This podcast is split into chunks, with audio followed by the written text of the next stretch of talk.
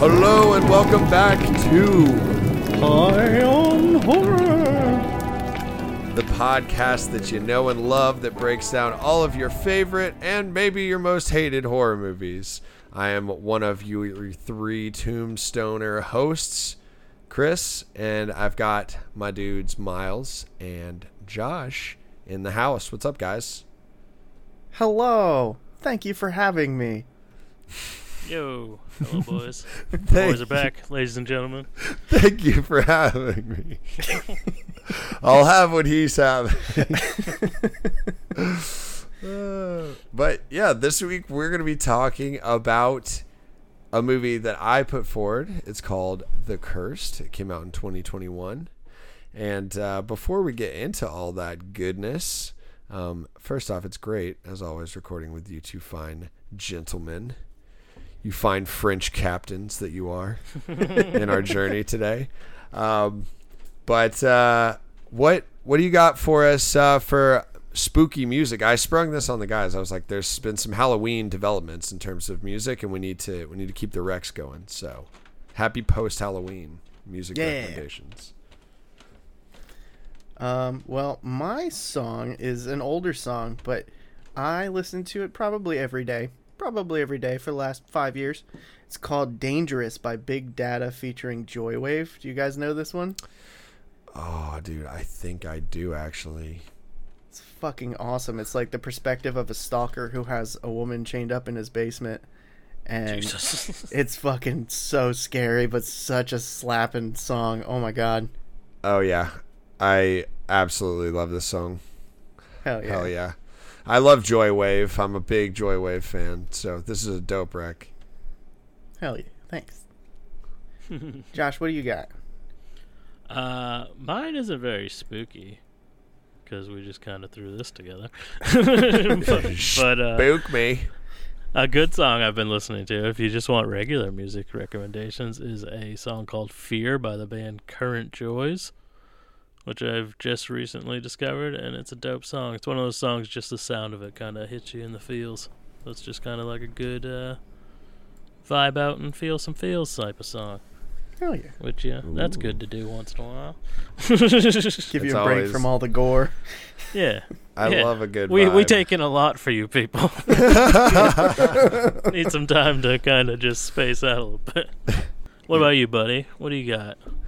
So I have, they're both mixes. So the first one, you can find it on YouTube or on SoundCloud, but R.L. Grime, which is a play on the author R.L. Stein's name. He's a DJ. Very dope music. Very cool stuff. And every year he does a Halloween mix, and it is always, always awesome. And this year it did not disappoint as always, so I would recommend highly checking it out. It's freaking awesome. He has Neil deGrasse Tyson do like the intro and like random interludes, and then like R.L. Stein pops in every once in a while and he's like, "Readers beware, you're in for a scare. Hello, blah blah blah." And it's like in the middle of like a DJ set. And you're like, "This is sick." Hell yeah. So highly recommend that. I've really been listening to that a lot. There's some cool remixes in there. The second one is from my girl Rez, who lives here in Tampa now.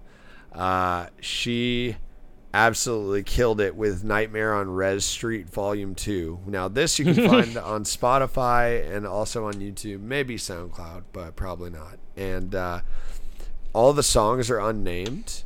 There, it's like ID 1 through 7 or 1 through like 11, I think. My personal favorite is ID number 7 off of that album. It's very good, and it's spooky. And Rez is super into dark, trippy, awesome, like gothic club vibes. So if you're looking for that kind of thing, dive on in. Hells yeah. Now, moving on to other spooky things. Josh, what have you done spookily as of... Going first, baby. Just at long last, literally today, I'll tell a little story that'll tie into my spooky thing. This morning, Chris sent me a memory from Facebook of when him and Miles came up last year. And I literally had just gotten done looking at that memory on Facebook. But it is also funny because when they were up on that trip, we went and saw the movie Antlers. If you can believe that was a fucking year ago. Wow. And when we saw Antlers, we saw a trailer for a movie that finally came out, that I have finally seen, that I've talked about all year, that I call Lady Exorcist. It's here. Chris is pumping his fist. Yeah, I'm over here. It's the day has come, people. Finally. And they changed the name from Lady Exorcist to its actual name, Pray for the Devil, which not until after I saw this movie did it trigger in my mind that it was spelled P-R-E-Y. Like, I just see none and think, oh, it's pray. Like, why would you pray for the devil? But it's like, no, you are the pray for the devil. And yeah, it didn't disappoint. It was a really good movie. It was nothing. It didn't blow my fucking mind or anything. Like, this isn't a new horror classic, but it was very entertaining. I think the horror was very effective, and there were some jump scares that really fucking got me up out of my seat a little bit. Dude, I can't wait to see this. You're the second person who's given it like a glowing review. I really liked the cast. I thought everyone was really good. The main girl does a great job. I don't really know her from anything else. I looked up her IMDb. I didn't really know her from anything. But the head priest that's like the teacher of the church in the movie is, I know him from a lot of things. He's the head of the team in the first Resident Evil movie. Oh, okay. His name's Colin Salmon. He also plays Green Arrow's stepdad on Arrow. And he's just been in a ton of stuff. He's like a famous that guy. He's British. And there's been a lot of talk about making Professor Xavier and Magneto in the MCU African-American. And I nominate this man to play Professor Xavier because he's British and African. And he could totally play. I think he's a very underrated actor. Hell yeah. Is he the guy that gets cubed up in the first Resident Evil? Yes. Yeah, he gets cubed up by the lasers. Oh, no. Yeah. That was the most traumatic scene for me in that movie. It is very fucked up. All right, Miles, what do you got for spooky things? First, I just started this show. I can't say it's good or bad, but I just started Kingdom on Netflix. It's a couple years old. Dude. I can tell you right now, it is good. Hell yeah. Yes. Yeah, so far, it's all of the descriptions are like, if you like Game of Thrones, you'll like this show. And I'm like, shouldn't it make its own point? But I guess not.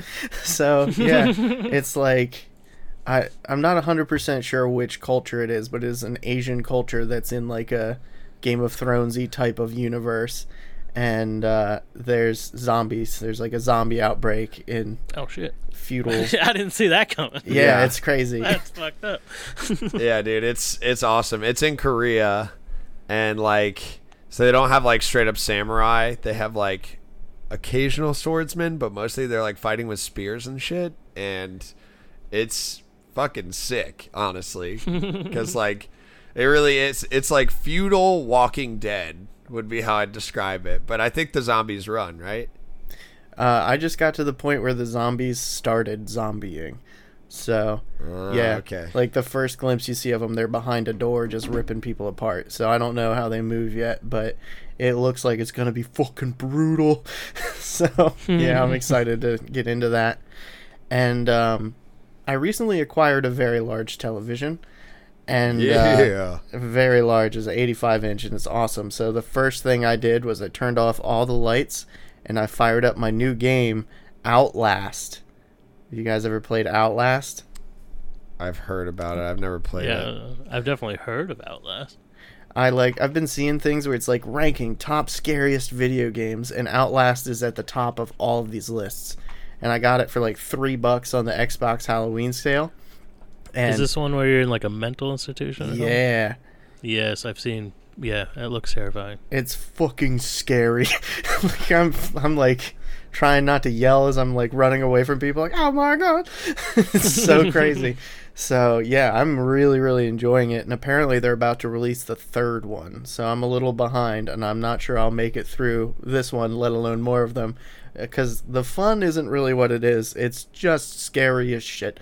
Makes your heart beat fast. Yeah, I can't play games like that. They give me too much anxiety. Dude, it has a 10 out of 10 on Steam with 63,000 reviews. Fuck yeah, it's awesome. I'm really enjoying it. It's scary as shit. Oh my god. So, yeah, I highly recommend Outlast. If they do a VR version of it, you'll never sleep again. It's just it's so scary. Yeah, what about, did we talk to Chris about what you do? So I just started, I'm a little behind on like some TV shows that dropped like around Halloween cause I was traveling so much. So I just started Guillermo del Toro's Cabinet of Curiosities. Have you guys watched any of these? Also known as Masters of Horror. All month long, we're talking Masters of Horror. I saw part of an episode the other day because my parents were watching it, and I was like, "That looks interesting," but I haven't sat down and watched it yet. I'm friends with a horror movie critic on Facebook, and every day he posts like 5 horror movies he watched that day, and he said like, "I watch a lot of horror movies, and Guillermo del Toro with this show has become my favorite horror producer." So it's getting rave reviews. Yeah, I watched the first one only. It was about an hour long. Basically, did you guys see like Oh Brother, Where Art Thou? Yeah. Yeah. Okay. You know the one who thinks his friend got turned into a frog? One of the bandit guys. He's in other stuff too, but that's what I remember him in. Vaguely. Yeah, he's going to be the master in the MCU. Are you serious? Yeah. What? Because he's in the Incredible Hulk, the Ed Norton one. Oh, that's right. He gets gamma radiation dripped on his head. What's his name? Tim Nelson Riley. Dude, I did not know any of that, but yes. Oh, Tim Blake Nelson. Yeah. All of this, yes. That man is the main character of the first episode, and I'll just give you like a very brief synopsis of it because it's conceptually not anything too crazy, but it's like really effective short story, like horror anthology, which I thought was fun. And I think it was even still like almost an hour, the first episode. But it's called Lot 36, and there's this veteran, and long story short, he buys like what are they, storage units like they have on Storage Wars, and then he like flips the stuff after it's been appraised, and that's like his livelihood. And so at one point he buys this storage unit, and they start like find like a seance table that's like been etched with blood, and from there shit starts to pop off. But you get to see a absolutely awesome Cthulian, like Lovecraftian, like almost like The Thing, and it looked phenomenal. And I felt like the episode was, I enjoyed it. Like it was good overall. It wasn't anything that was like, it wasn't an amazing horror premise, but it was just really well executed on. Is it serious? Like, or is it like a Tales from the Crypt where they can be a little goofy? No, this one was pretty serious. Like, it was actually kind of scary. Ooh. How many episodes are there? Ooh. 8. The second episode is called Graveyard Rats, and it's like a period piece about rats that are bigger than they're supposed to be. But apparently it's actually pretty good. So, that's a description. I know. I don't want to spoil anything else because I kind of did with the first one, but it's still just like it's a fun ride. Like, and honestly, the visual effects on it was fucking sick. I was like, okay, I see you. So I'm excited to watch the rest of this. And it definitely has the stitch of Del Toro all over it. Hell yeah. Yeah. Now, let's get into this mother right now. Let's talk about The Curse, because I have been waiting patiently to discuss this movie. I'll be the first to say it. I really loved this movie. I thought it was awesome. I thought it was really well shot. I thought it was a total sleeper. I went to the theater to see it just because I had a free day and was like, let's go see this. It looks alright. And it was also released during a period of time where I feel like there was not a lot of really great horror movies that were dropping. This was in... Yeah, can you believe this was a year ago? That's crazy. Yeah. And so I just want to go ahead and say, part of my experience with this movie was just being absolutely blindsided by how well done it was, how well the costuming was done, all the characters. Maybe they didn't all stand out, but they were all believable. The child actors didn't suck, and I thought the actual monster scenes were freaking sick. I was a big fan. So yeah, it was pretty great. I just watched it, for my first time, and I am not upset. It was super well made, The storyline got a little predictable at points, but they did it so well it doesn't matter that it was predictable. Yeah, I liked it a lot. I really liked the cast, and because I'm not too much of a period piece person, but I really like this, and yeah, like you said, all the outfits and everything were very good. I think the design of the werewolf is good for a monster, but I don't really like it for a werewolf design. If they didn't kind of allude to it being a werewolf, even though it is different, I would have probably liked it more. Mm-hmm. I always want a wolf monster. I want it to be hairy. I want it to be hairy and shit. I don't know why it's balls.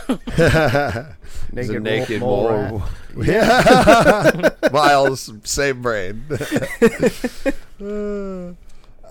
So this movie was written and directed by Sean Ellis, and this is really his first big thing that I've seen him do. He did a movie in 2016 called Anthropoid that had Cillian Murphy in it. And I fucking love Cillian Murphy. Yeah, it's a World War II historical story about an assassination of someone. But beyond that, in 2013 he won the British Independent Film Awards as Best Director for a movie called Metro Manila, which I've never seen it, but it's a crime drama apparently. And now I'm actually probably going to have to go back and see it, but I just loved that he came out swinging with this freaking period piece horror movie, because it's fucking brutal. This movie is brutal, man. For the first 25 minutes, I was just like, Jesus Christ. So many horrible things happen to people.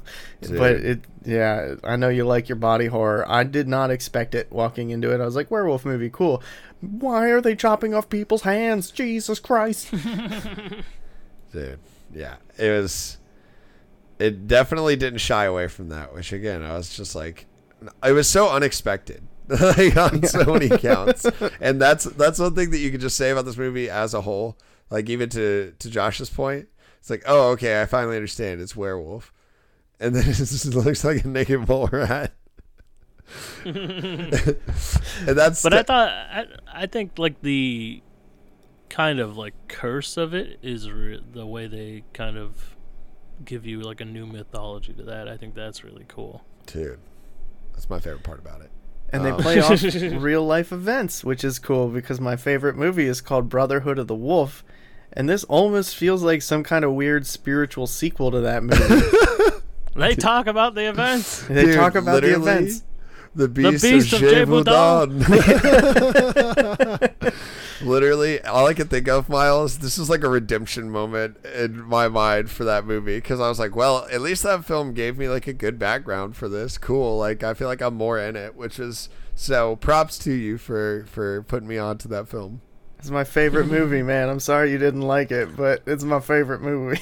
It's so crazy. This movie doesn't have a Manny, though. It does not have Manny. Manny's the best. That's why it's a sequel. I'm telling you, it's a sequel. Nobody's... But for the audience who doesn't know, the Beast of Gévaudan was an actual event in French history where a monster, quote-unquote, that they couldn't identify was killing women and children in the French countryside, mostly prostitutes. And they literally called in the army to find this thing because it was killing like 50 people a year. It was crazy how many people that this thing was killing.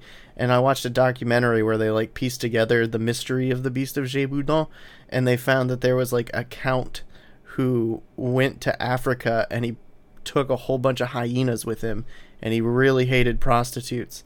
So he would like find prostitutes out in the middle of nowhere, and he would just sick hyenas on them and kill them. It was fucking crazy. That's the real life shit. And this movie makes it werewolves, but still, it's so crazy. Fucking prostitute slayer, dude. What? Like, that's just insane to me that he had a horde of hyenas and no one was aware of it. Hyenas are the only canine with a jaw bite strong enough to crush a human skull in one bite. So that's why they think, because it would like destroy their bones when it would eat them and stuff. So yeah, that's why they think it was hyenas and not like a lion or something. Well, all right, let's talk about this movie real quick, okay? We talked a little bit about the director, the main guy, Boyd Holbrook. Yeah. I've seen him twice now in Netflix stuff, Narcos, and he was the Corinthian in the Sandman TV show, which was sick. He's the main bad guy in Logan with the robot hand. Oh yeah. And he's also in the horrible The Predator, that one with Olivia Munn. Oh no! Yeah, that sad excuse for a movie. That one was no good. But he is so much better than that movie. He is a good actor. Yeah, I agree. I like him. I thought he very much impressed me in this one. I thought this was probably his best performance. I would agree. Kelly Riley is someone that like I feel like I always recognize her immediately. And then I'm like, I don't know anything that she's in, but I recognize her every time. She's in Yellowstone. She is in Yellowstone. Yes. Yeah, she a MILF and a half. Yep. If I may, in Yellowstone, the only scene of that show I've seen, I literally turned on Pluto TV, and it was her getting naked and doing full frontal, and I was like, "Hello, program." And that's the not quite. No, not quite. Because in this movie, if you boys would excuse me for a second, Google. Yeah, they. She's in this movie, and for no reason whatsoever, it does not impact the plot. There's no reason for it. She goes, I'm going to go take a bath. And she goes and takes her shirt off and washes her face. And you just get some really solid side boob in it. And that's the boob report. Only boobs you get in this movie, but they're unnecessary and totally welcomed. They're appreciated for show. Found him. She was also in Flight with Denzel Washington, and I'm pretty sure she might actually show her boobs in that movie too. Yeah, there's some good boobs in that movie for sure. What's her name? Eva Longoria? No, that's not who it is. Hold on. Eva Mendes? It is. Hold, please. Ava Von Braun. Boobs.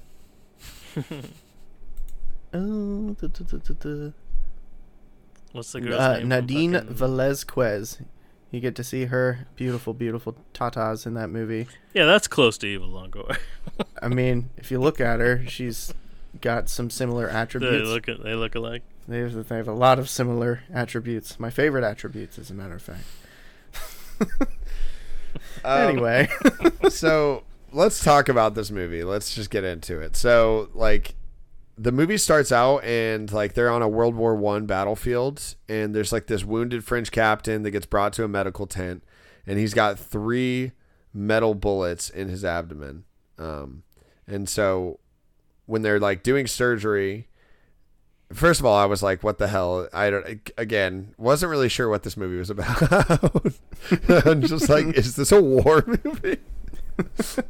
So like during the surgery though, the surgeon who's operating on him finds out that there's a fourth bullet in his body, and it's not a German bullet, and it's made of silver.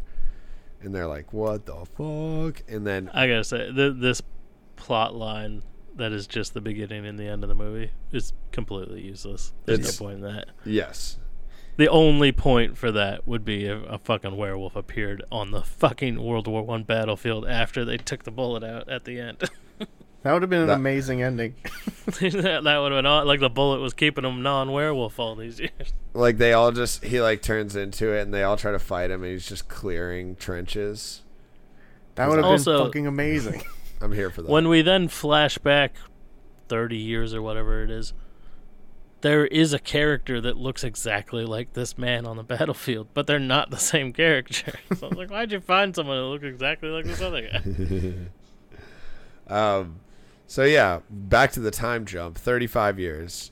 We're out in the like rural part of France, and there's this land baron. His name is Seamus, and he there's is like this France? Mm-hmm. Yeah, it's France. Is it? Nobody has an accent. No, they're just like to hell with the accents. Oh, I assume this was like New England. We're doing English. Because then we go to World War I, so I figured these were just not a single person in any of the flashbacks, the flash forwards. Nobody has an accent. But yeah, so at this point, we meet Seamus and we meet his family. They're kind of like the main characters of the story outside of the character Boyd Holbrook plays, but Seamus is having like this gypsy problem. He can't get rid of these gypsies off their land, and they're like claiming that they have proper like land rights to it, and that it hasn't been like properly, like they're disputing that the paperwork is not correct. So Seamus and these like squad of just old white men who are just horrifying are like, we're going to just crush them basically. And they hire a fucking shit ton of mercenaries. And we get one of the coolest one shots in a horror movie that I've seen in a minute, because it's a straight up massacre. And like this shot by itself, this is my favorite part of the movie just because of how this was shot, not necessarily what was like going on screen. But it was insanely brutal and just an absolute delight to watch, like just this nonstop run of all the horsemen going down into the town, lighting their torches, everyone like running around. You start to hear gunshots and like chaos breaks out. The men are like riding down the women and like fucking shooting them and shit. And you're just like, oh my God, what am I watching? To be fair. Yeah, there are like some incredibly well shot scenes in this movie. Like, I would say beautiful, but it's always horrific shit happening. Yeah. but very interesting ways that scenes are shot in this movie. I'll be interested to see if the cinematographer from this goes on to do some really big movies. Yeah. To be fair, they did give him, like, a 15-second chance to give up before they started killing everybody. They were like... The main guy? Is that Seamus, the main guy? Mm-hmm. Yeah, he's like the father. He so nonchalantly just, like, kind of gives the go-ahead to murder this entire town full of people, basically. He's just like, did you talk to him? And he's like, yeah, they're not budging. He's like, oh, okay. I'm like, go ahead, then. There's a meeting of all the old people where they had to, like, decide if this was the move or not. And he was the one who was kind of like, maybe we should relocate them. And they're like, nah, fuck them up. Kill them. He's like, okay. So, yeah. But it is a crazy, crazy, crazy scene of just... I was like wondering how the choreography worked. Like, it was just chaos. Just absolute chaos. Yeah, and it was like tiered too. So, like... One person would get shot, and then after a period of time, another person would go check on them, then run the opposite direction. Then a horseman who had shot someone else would go and ride them down, like across the landscape. It was just the coordination and everything. Setting people on fire and shit. Yeah, dude, yeah. The pyrotechnics, like just the logistics of that scene too. Like they're on horseback and everything. It was just crazy to see that level of like intricacy in a horror movie, because you see that in like war movies or big fantasy films, but not as frequent in something like this. There are no fewer than 3 massacres in this movie, which is wild. Like the people, the military people in the beginning, they just get mowed down by a Gatling gun. Like they didn't even stand a chance. And so that was like a massacre. Then this one, and then there's one at the end with the werewolf. And it's just like, Jesus, the body count in this movie's bananas. I love it. I absolutely love it. But yeah, so I can't speak highly enough about that scene. Do you guys have anything else to say about it? I almost feel bad that we're like moving past that, because I really feel like that's the best scene in this whole movie. But well, the lady like buries the teeth while she's being tortured, dude, and shit. The last 2 people alive, when they're cutting the dude's hands off and they stuff him in a fucking scarecrow and hang him up. Forgot about that. That scarecrow is terrifying, dude. Oh my god.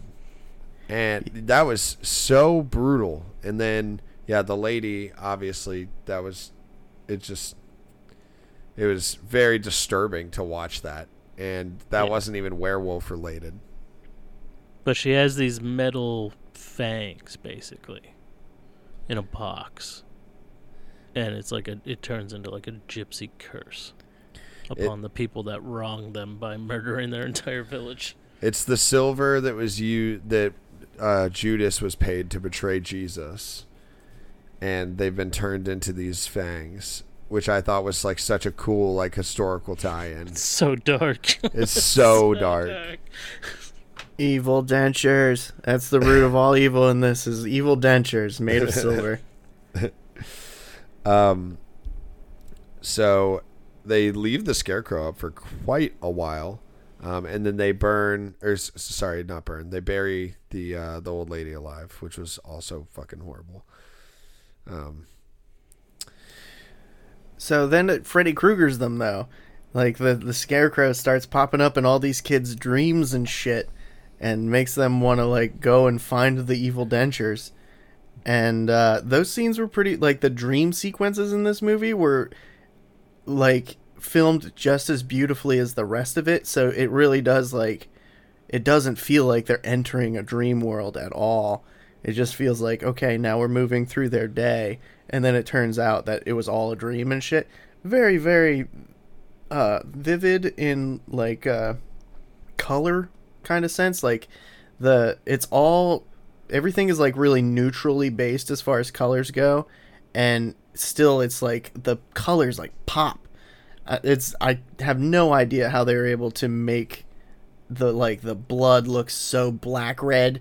You know what I mean? Like it was just like so gritty, but also shiny. Yeah, it's because everything else is kind of a lot of neutral, like blacks and grays. Mm-hmm. So any sort of color you get is so much different than everything else you're seeing. This movie felt very much like it was an A24 film, but it was not. Yeah. I felt like, those scenes with the kids, like, their dreams of finding the scarecrow and stuff, were very much like any of the creepy scenes with the kids in The Witch. Yes. So I feel like they were shot a lot like that. A lot of the scenes where they're just looking out into the woods around the house later on in the film remind me a lot of The Witch. Which is like that foreboding, like New England style. Like I understand why you think it was in New England, because that's what it reminded me of as well. Like those, forests. But yeah, so the children start getting all of those in their dreams. Actually, let's not call them dreams; they're nightmares. And so one little farm boy Timmy, tells the other kids about the location. And they all roll up, and Timmy gets like straight up possessed. Like he cannot control himself. And like after he digs it up and he attacks Edward, which is Seamus's son. Seamus and the really beautiful lady from Yellowstone. I forget what her character's name is. They have 2 children. Charlotte, who's probably like 12, and then Edward, who's like 6 or 7. Yeah. And so Edward puts the freaking teeth in, or sorry, Timmy puts the teeth in and bites the shit out of Seamus's son, Edward. And it was it's so wet. It's so wet. That was a brutal scene, dude. But the, I don't know if we missed it or if it comes up right after this. That's when we get our main character, guy from Narcos, pops up, and he's just like, y'all got gypsies? And they're like, huh? Yeah, not anymore. Oh, okay. Then I guess you got werewolves. That's basically what happened. Yeah. He like comes in and says he's like a virologist or something. Pathologist, yeah. And that, you know, he's like studying diseases, and then it turns out that he's actually a fucking werewolf hunter. Yeah. I didn't know how those two equated. I'm like, they could have gave him like he could have just been a detective. He just seems like a detective. He's Gregoire de Fronsac from Brotherhood of the Wolf. I'm telling you, this is a sequel. Maniless. He's got the. He did bust out some science in this film too. Like looking at blood and shit under a microscope. He had like his own equipment that he brought. I was like, all right, bro. But are you really walking around with a microscope in that little bag? Like, is that all you're bringing? Is that big ass microscope with you everywhere you go? Just so you can go, werewolf blood. Not a real line in this movie, but it could have been. My favorite was when the werewolf said, "It's Morbin time." Oh wait, I think I fucked it up. Anyways, yeah. So he bites the shit out of Edward's throat, and it's so wet and gross. And like you said, our dude comes in. I swear I'm gonna find his name. It's not listed on IMDb. John. His name's John. There we go. How could you forget that very unique name, John? The French man named John. Nobody is French. But at this point, so Seamus comes and gets Edward and like carries him home, and then Timmy is just like in his arms. Yeah. With arms wide open. But Timmy, the kid who bit him, is just like MIA. And like, so he, Seamus calls like a doctor for Edward, and he's like, there's no way that this could be anything but a wild animal. And then Edward gets like really, really sick. And I'm obviously doing the broad brush here because like a lot of it's just like, oh no, is he going to be okay? Like, and I feel like that's all like pretty effective tension because it's like, holy shit, what even happened? Like, I thought he was just going to die outright from like blood loss because it looked like Timmy was like gnawing his throat out. Just the I just figured it because it was the 1800s and they had no hygiene. So, of course, he has a horrible infection. Yeah. That played a role. Until he started having vines growing out of his body. Didn't relate those to werewolves. That's when shit pops off. Now, let's talk about this for a minute. I think one of the things that's really cool about this movie is it's almost like a werewolf is some kind of like evil woodland sprite curse. Yeah, it's like Pumpkinhead. Mm-hmm. Which I really like. I know it's not a straight up werewolf. I kind of wish they would have called it something different, but I think they did that just so that people would not be like, I've never heard of this. I don't understand. You know, like that you can wrap your head around like werewolf bites you, you turn into a werewolf and you kill it with silver. Yeah, this is taking the concept of like, because they always say like, oh, I'm a werewolf, I'm cursed. But this is like, no, this is like a mythological curse. Like this will plague the land and seek revenge for like wrongdoing and injustice. Like... It's different. I enjoyed their attempt at something new.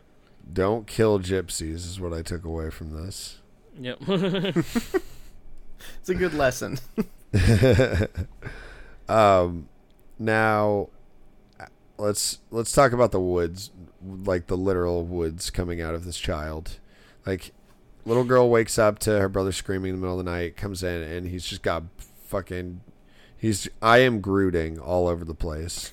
Yeah. We it's like picking him up off the bed. Yeah. And then he just disappears into the night. Like, he just runs away. And would this have been more effective if they turned into Wendigos? That's a little more earthy than werewolves. Yeah, I don't know. Wendigos are supposed to be like the mythos / lesson is don't eat other humans. So like earthy, yes, but I guess somebody ate another human with evil teeth. But well, it wasn't that way in the other movie we watched. No, it was not that way in the other movie we watched. He was just some sort of worshipped cult creature. Making meth. Yeah. No, not Antlers. I was talking about, what was that one we watched? The Ritual. The Ritual. Yeah. Yes, that's right. Yes. We've done so many Wendigo movies. Now, the next day, the sister goes to the church to pray, and she finds Timmy, who had been MIA, and Timmy's like, I thought this was some good child acting here. He was actually like straight up chilling when he was like talking to her, talking about how he like had no memory of what happened after he put the fangs in. And then he like has this freaking Bible verse, like this whole page that he tore out. And it's just like, he's super cryptic because he's basically saying that he feels like he's going to die very soon because he feels like something's hunting him. And he tells her that he hid the silver fangs inside the church. And then, one of the maids or childminders or whatever you want to call them for Seamus's family finds Charlotte. And at that point, Timmy's like just sprints away. And this is where Timmy runs to his straight death because he runs into the forest and then there's a creature that's like hunting him around the shack. Yeah, tall grass. That was a great mechanic, the tall grass. Dude, like, yes. It just zips past him, and his whole arm is just, like, mangled in a half a second. Like he's being hunted by a goddamn velociraptor. Yes. Yeah. Don't go into the tall grass. Glad I got out. Yep. Yeah, that was awesome. I loved it. And like you said, very effective. Very cool scene. That's one that's in the trailer, and I feel like that wasn't a huge spoiler either to have that part in the trailer. So, now he gets absolutely destroyed in the abandoned shack after he gets his arm bit off. And we return there later on, much later on in the movie. So wait, here's the question: who was the first werewolf? If Judas. He's the one who the kid with the teeth. Yeah, he is the kid with the teeth. He bit somebody. Oh, you're right. Yeah, it's little Johnny or whatever the other kid's name was. Yeah, he escaped after he turned into a tree boy. That's right. Yeah. Now, let's see. At this point, we start to get a lot more of John being involved. He starts to like look at the body of Timmy. With Seamus, and he basically gets contracted to, like, at first it's like, I need you to help my son medically, and then later on it's like the mom's like, I need you to, one, have sex with me, and also two, kill this werewolf. Just like Grégoire de Fronsac from Brotherhood of the Wolf. I'm telling you, this is a sequel. Yeah, they don't bone down, but they definitely should have. And I felt like they were going to for a little bit. Because her husband walked in on her bathing with her titties out, and the husband was just like, nah, and he walked away. So it was... What an idiot. Yeah, true fool. So he walks in, it's just like, pathetic. You don't deserve her. I felt like that was the purpose of that scene, was to be like, oh, the husband isn't pleasing her sexually. Nope, doesn't come back into play. No. We needed that scene, Miles. You're telling me. Also... We get the revelation that John, this is where he kind of tells the story about how about the Beast of Gévaudan. Yep. And how he was there, right? Him and his family were there. His wife and kid got eaten by the beast. Yeah. By werewolves. Now he has a vendetta against all werewolves. And then he called in Kakoa Shaw. Dude. Fucking team-up movie of the century. That would be sick. It'd be like Bill and Ted. Like, Kakoa gets, like, tossed back in time and has to team up with John. With John. Nameless. I'm trying to find his last name. Kakoa Shaw and John. Monster Hunters. John McBride. Okay, he's got a name, but we're just going to call him John. But yeah, so like we alluded to earlier, he goes to that tavern and he's like, gypsies? And they're like, nah, used to be. He's like, oh, where'd they go? I feel like that scene too, where John first gets to town and he like sits at the bar. There's a scene in, I watched this Dracula movie.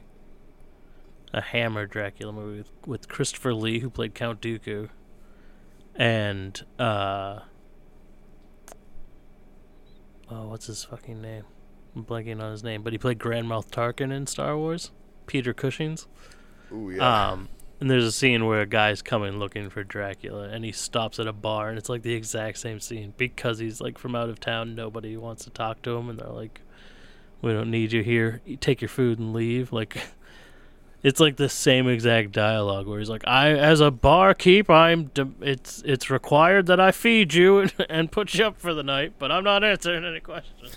Yep, I kind of love that. That's a cool nod. I'm sure that it blew my mind. Couldn't believe it. Yeah. That no menu at this tavern, by the way. He's like, "We'll bring you some food," and I'm just like, "I guess that's just how it goes back then." Is you can have some perpetual stew. Yep. It's also kind of like the scene in American Werewolf in London. I was just about to say that. Yeah. Yeah. When they go to the tavern. Severed Head or whatever it's called. Yeah. It was it felt right at home with some of, you know, some OG horror little moments. Now The next couple, like, next, I guess we're in Act 2 and 3 now, basically. I guess 2 really would have been when Edward fucking dipped out the window with vines. It's pretty much just werewolf hunting from this point out. Yeah, it really is, dude. Like, the freaking Seamus Manor has the werewolf show up one night, which is dope. Like, I loved the whole, like, cat and mouse game that John was playing. With the beast, spike the traps. He sets up a bunch of wood traps, fucking Brotherhood of the Wolf style. That's right. Yep. And I liked how he had like the oil vats out to like mark how far out they were. Yeah, that shit was cool. My favorite scene in the movie is when the three farmers are out and they're just like, "Quick, harvest." Harvest like your life depends on it. Yeah. It was so well made how, like, one by one they just, like, disappeared for, like, completely out of nowhere. And that chick was just like, "Ruh-roh." I don't know what to do. For real. They were, like, 5 feet away from her and just got, like, sucked away. Why didn't all of those people become werewolves, though? Because it seems like everyone that gets bit or scratched gets turned into a werewolf. I don't know. But there's not like 7 werewolves walking around. I don't know the answer to that, but what I do know is that's exactly what the Ewoks did to the stormtroopers. Yeah, if you were killed by the werewolf, you're dead. But if you survive the bite, that's when you turn into the werewolf. Oh, is that what it is? Yeah, that makes sense. Yep, yeah, and that's why Anne-Marie. Yeah. That's why she turns into a beast. And he figures it out that she got bit, John, that is. And he tries to go and, like, I guess what was he going to do? Kill her? He threw her in the spike pit. No, like, he was going to kill her before she turned, though. Was he? I don't remember. Yeah, like, that's what he was going there to do, I think. I don't think there was, like, any way to prevent it. Maybe so, though. Maybe he just He takes a nap in the woods and he wakes up and she's there as a werewolf and he spikes her and then he drags the body back and then there's that like birth werewolf scene. That was crazy. Yeah, it's like an autopsy where he finds the human body inside of the werewolf body. Bro, that was so... The practical component of that was so gnarly and gross and well done. And, like, I was just like, yuck. This is really, really disgusting. And the whole time Seamus had been like, no, it's not a werewolf. Like, we can hunt this thing. We'll fucking kill it. And then after he sees that, he's like... Jesus, mother of God. It's like the part in The Thing where everyone finally has the realization that there's an alien that's absolutely annihilating them. If this movie was a beer, the flavor profile would be yuck. That would definitely be one of the flavors. Like, there's so much yuck in this movie. How the fuck did he haul that body back all by himself, though? There was a team of people. Wear 400 fucking pounds. Had to get out of the spike pit. He had a whole bunch of people like bring it back. It wasn't just him. Yeah. I want to say, I can't remember if it's the lady who was like one of the farmhands that got attacked, or if it was. I think it was her. Her transformation scene was insane. All the transformation scenes are pretty wild. Like they just turn pale and get real sick and just start fucking. Dying, but that one, she goes into the water and then gets sucked down by the vines. Yeah, that one was like terrifying. I was like, oh my God.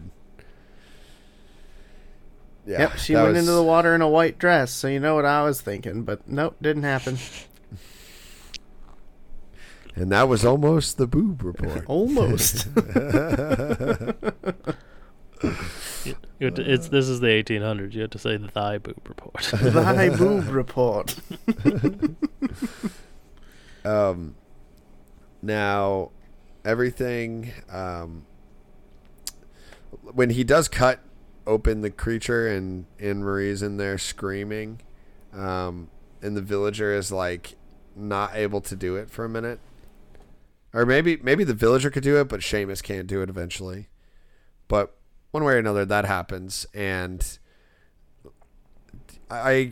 there's nothing inside of me that would stop me from killing whatever that thing was. Right. Like, no amount of love for anything or anyone is going to stop. Like, that looked like a tortured fate. Yeah, he was like, I've known her since she was a baby, and they're like, blast the bitch! What are you doing? Yeah. For real. But, yeah, at this point, Seamus kind of has the realization that his son is pretty much lost. Like, there's no... Like, the same shit's happened to him. So he's a little shooketh, if you will. I will. If thy will. And then, at this point... we finally find out that we got her character name now, Isabel. That's Seamus' wife. She reveals that he was the one who orchestrated the massacre, and him and his kin are targeted by the curse. So comes full circle. We've got all of the plot lines kind of tied up. We're coming into the end game. So Charlotte finally caves because she trusts John. And tells him where the silver fangs were that Timmy had hidden in the church. He melts those bad boys down into some silver bullets, which is just the first thing that you should be doing when you're a werewolf hunter. So I appreciate the expediency. They also like... How that doesn't curse you? I have no idea. Right. Judas. He melted down some gypsy teeth. He also made everybody move into the church and bar it up. Like, everyone's just like, cool, I guess we're in pews for a little while, huh? Wonder, you guys watch anything on Netflix? Like, what are we going to talk about?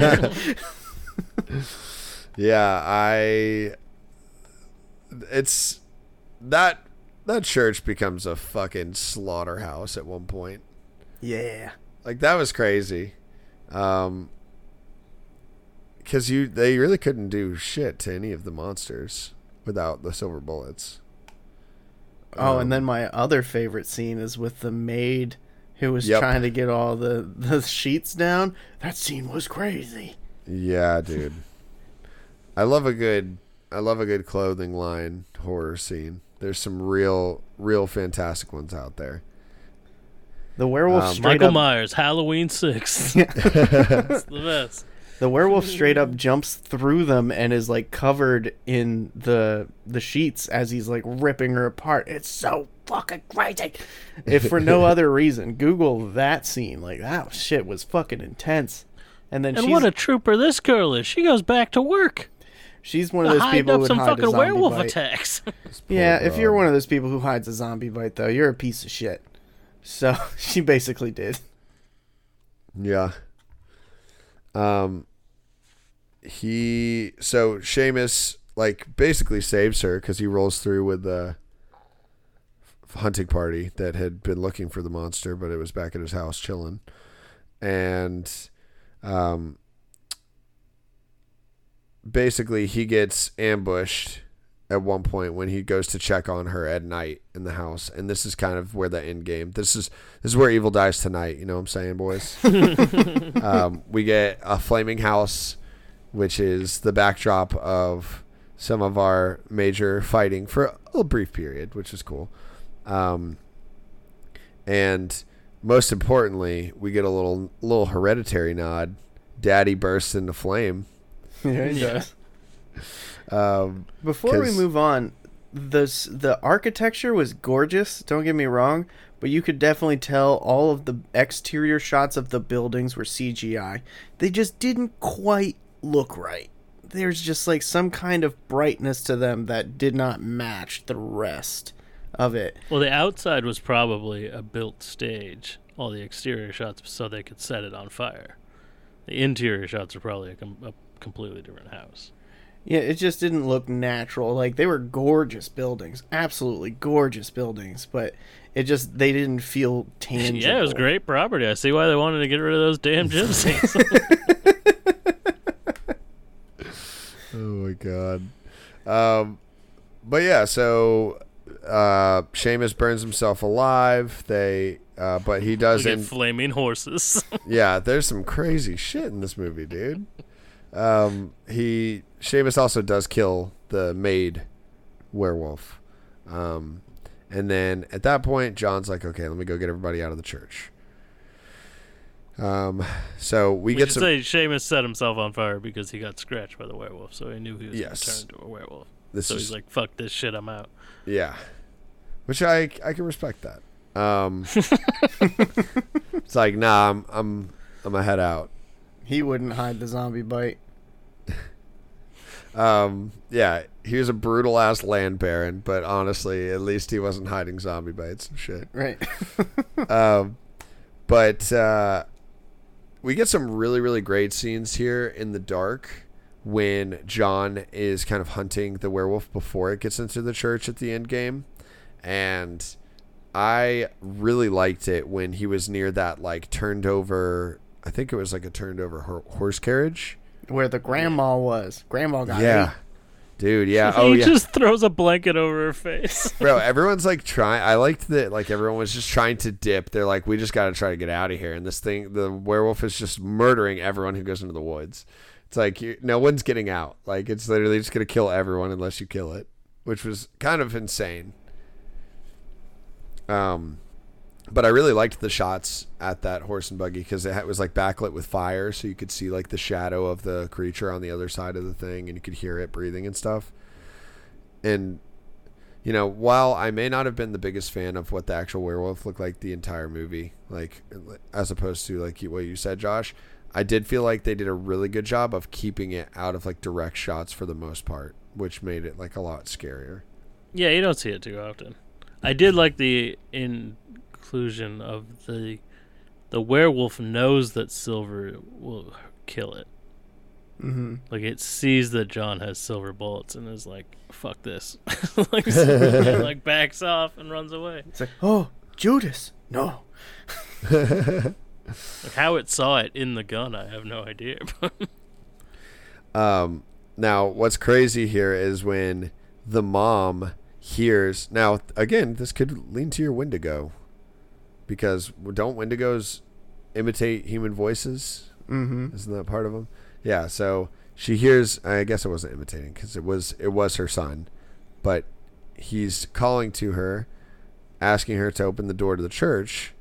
And she does. And this thing goes absolute goblin mode on all of these people that have been holed up on these uncomfortable ass pews for days. A church packed full of people. Dude, it's just blood shooting everywhere. Crazy. It was awesome. There's one moment where a guy shoots a rifle, and it's a lot of like quick cuts. So a guy shoots a rifle, and it cuts to something else, and then it cuts back to him, and he's reloading his rifle like he's pouring the gunpowder in. But the way it was framed, cuts back to him, and it just looked like he had a muffin in his hand. Yeah, I saw that too. I was like, what the fuck is that? Yeah, that scene though is, it's absolute chaos because this thing, it's just like you said, jump cuts, and it's just like murder, murder, murder. Someone trying to defend themselves. Oh no! Fucking lady's getting eaten by a werewolf while she's holding her baby. Yeah, it was intense. Oh my god! She's holding it out for someone to take away from her while she's getting eaten. Dude, it was so brutal, and I'm picturing them playing hot potato with the baby. Just like one person catches the baby and hands it off, as then they get fucking mauled. I'm not gonna lie, this scene kind of reminds me of the scene in *Malignant*. The John Wick scene. Yeah. Yes. But Are you telling me most of these people didn't survive? Should have a whole church full of werewolves. Yeah, I'm pretty sure the majority of them just died because he was like straight up going rage mode. Like he was feasting. It was, I mean, that was fucking awesome. Like I said, the only thing that I could have asked more from this movie is if we had seen that kind of action on the battlefield in World War I. Mm-hmm. Yeah. But yeah, so basically... Isabel is like stopping John from trying to kill the beast, and it ends up mauling her, and then he has to shoot her through the chest to kill the son, and they both die. Well, actually, excuse me, Isabel dies, and Edward reverts to human form because he had the bullet go through her and not like pierce him all the way, I guess. I don't even really know. Well, no, I think it's silver bullets cure you from being a werewolf in this movie. Usually it's a silver bullet kills a werewolf, so like technically the spike pick shouldn't have worked, but I guess in this universe it just cures you. That's what I'm saying, because then we cut to the World War I again, and that's that kid all grown up, and they're pulling a silver bullet out of him. It should have been that he lived because the bullet was keeping the werewolf at bay. And then we got fucking World War Werewolf. Our new movie coming to a theater near you very soon. World War Werewolf. I would definitely see that. Krakoa Shaw, 3, World War Werewolf. World War Werewolf. Hell yeah. Yeah. And, I mean, that's pretty much the film, you know? Like, you find out that John adopts the two surviving children. And he's just a single dad out in the middle of France in the 1800s. He's just vibing, dude. And then Edward dies on the operating table when they take the silver bullet out. So I don't know if he died because he had gotten shot 3 other times, or I mean, that'll usually do it. If that was like the thing that was like keeping him alive. I do want to say the bullets they pulled out were completely intact without any mushroom effect, which is not how bullets work. And silver would literally disintegrate as it hit somebody. And yeah, silver is not a good bullet texture because it's very, very malleable. Not Judas silver, though. Judas silver is pretty serious. Evil dentures. Evil dentures. So all of that being said, Let's break this down. What did you guys think? Where did this fall out of evil dentures, out of non-mushroomed bullet teeth, out of DIY scarecrows? Out of, I'd give this Roma relocation services. I'd give this, honestly, I'm going for it. 5 out of 5 evil dentures. Hey. Yeah, I'd totally give it a 5. I highly recommend this movie. Yeah, I love the way it was shot. The cast was great. Yeah, the only negative I have at all is that just because I hear werewolf, I expect a certain thing. But that's not... I can't really ding the movie for that. So, yeah, 5 out of 5. I need a good one, damn it. Side boobs. Oh, side boobs.